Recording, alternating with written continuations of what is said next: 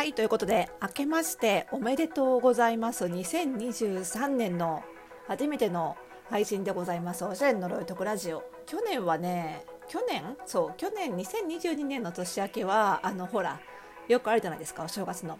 パンパカパカパカパンっていう あの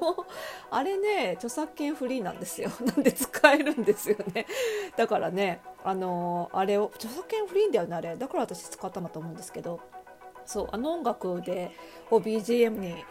やってみたんですけど今年はもういいかなと思って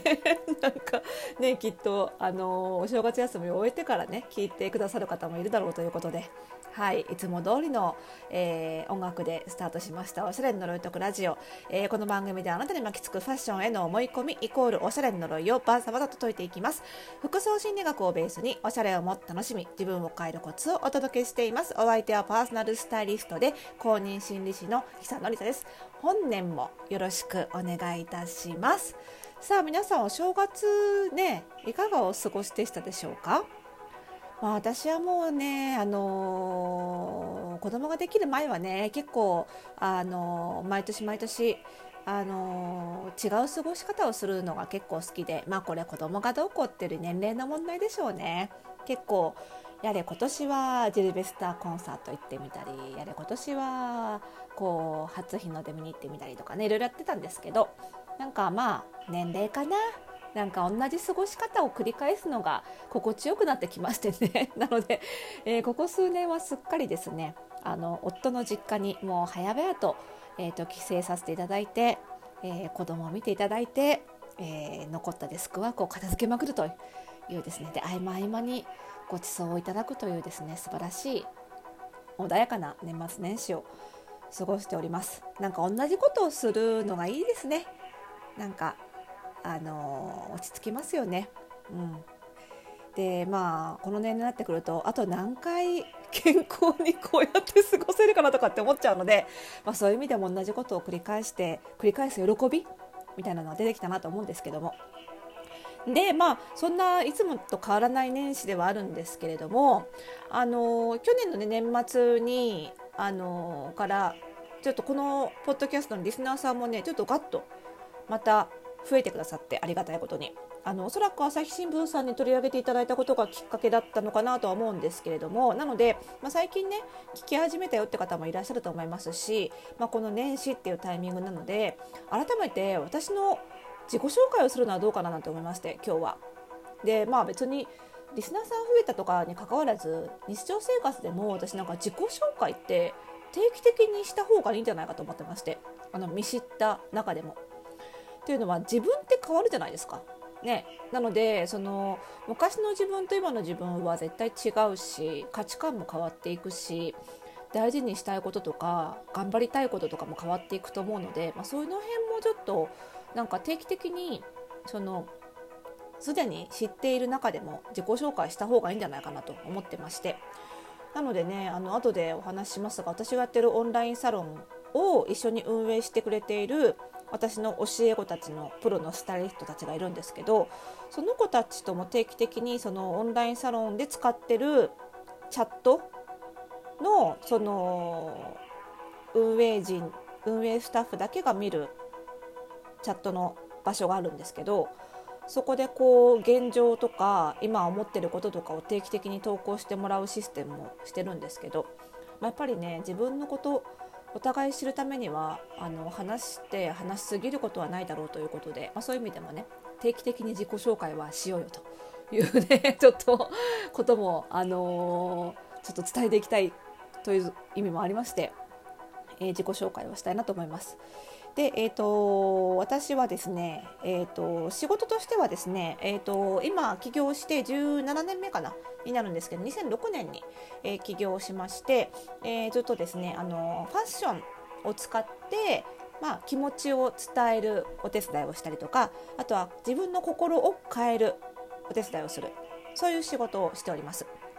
で具体的にはどういう業務かっていうと、まあ、パーソナルスタイリングって呼ばれるような一般個人の方について、えー、お洋服を選んだりアドバイスファッションのアドバイスをしたりする仕事。プラスそこにカウンセリング心理カウンセリングを取り入れてやってますので、心理カウンセリングだけっていうクライアントさんももちろんいらっしゃいます。あとは、えっと、そういったことができるスタイリストを養成すること。あとは、まあ、そういった情報を企業で研修や講演で伝えていくというこの3本柱、まあ、個人の方のスタイリングカウンセリング。そしてスタイリストの養成。あとは企業での研修講演。この辺りが今3本柱かなと思います。昔は結構ねあのメディアでの執筆とか連載その書く仕事も結構やったんですけどもこれはね、まあ、5、6年前に1回バーッと整理してしまったので、まあ、現状はこの3本柱を、えーと、メインの仕事としてやっております。はい、で、えーと、もともとキャリアとしては、えーと、中央大学というところであの心理学を学びましてそこを卒業してから、えー、とオンワード樫山という会社あとその次にリーバイ・ストラウス・ジャパンというジーンズのねメーカーで、えー、と勤務しましてそれぞれマーチャンダイザーという企画の仕事とあとはデマンドフォーキャスティングっていう、まあ、需要予測の仕事をやってましてそこから独立してで肩書きとしては現在は、えっと、株式会社フォースタイルという会社の代表取締役とあとは一般社団法人の日本服装心理学協会というところの代表理事とあと個人としては、えーと、国家資格あの唯一の心理職の国家資格である公認心理師の、えーと、資格も取得して活動しているという感じですね。はいで一個一個説明していくとね、えーと、パーソナルスタイリングは私個人としてはですねお客様はあのー、メインはあの経営者の方とかあとは、えーとまあ、経営幹部の方とかあとは、えっと、起業家、えー、自分一人でやってる自営業の方あとは文化人って呼ばれるような、まあ、本を書いたり、えーと、講演活動をしたりといったようなあのメディアだったり人前に出ることが多い方あとは私業って呼ばれる、まあ、弁護士さんとか税理士さんとか、まあ、死がつく方とか、まあ、そういった、まあ、自分を看板として自分が看板である仕事をしている人の、えー、人前に出ることが多い方のスタイリングを中心にあの政治家の方のクライアントさんも多いんですけども、えー、そういう方のクライアントさんの、えーと、スタイリングとかあとは心理カウンセリングなんかをやっております。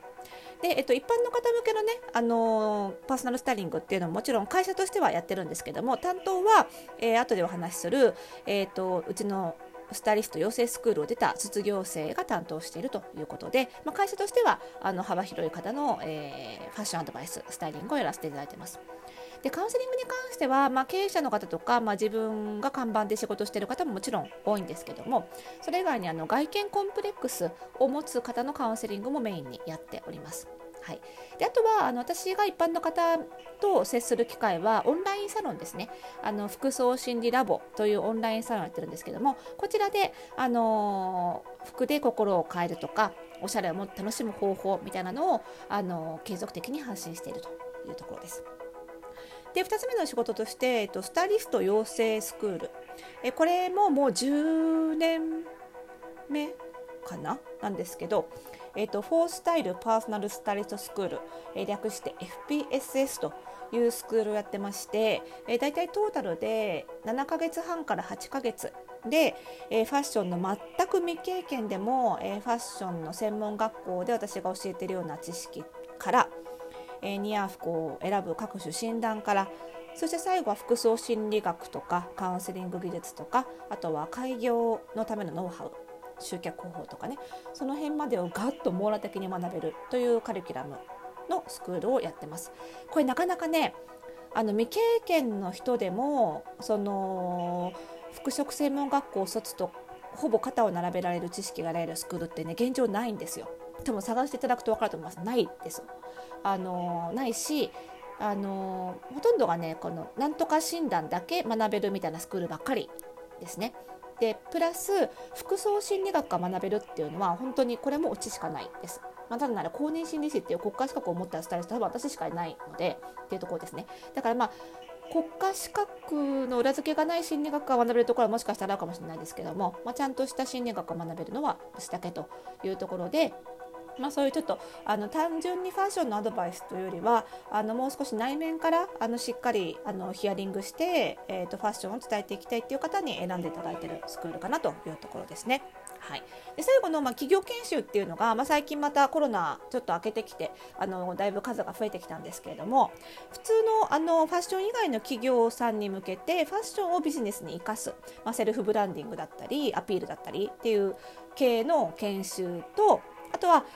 アパレル美容分野にその心理学を生かした、まあ、接客技術とかあのカウンセリング技術を伝えるっていう大きく2つに分かれる感じかなというところです。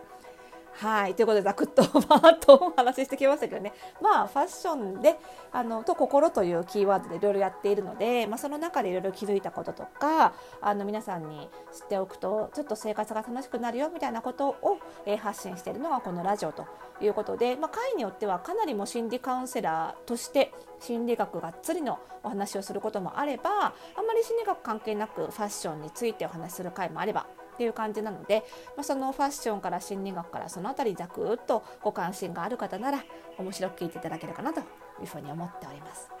まあ、今年はねなので引き続きあのこういうポッドキャストの発信とか今言ったお仕事もしつつあのオフライン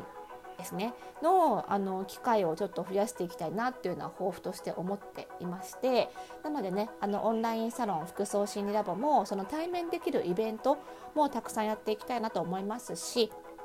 あとはねお仕事でもできる限りねその研修とか講演活動も増えてきましたので、まあ、その辺も力を入れて直接顔を合わせるっていう機会もね設けていきたいと思っておりますのでなんかポッドキャストのリスナーの皆さんともね会える機会があればいいなと思うんですけどもね。はい何か機会があればまたこちらでどんどん告知していきたいと思っております。皆さんの今年の抱負何かありますでしょうかね？ぜひこの辺もねあのコメントもしくは、えーとマシュマロからあの気軽に送っていただければと思います。それではまた次回の配信でお会いしましょう。今年もよろしくお願いします。おやすみなさい。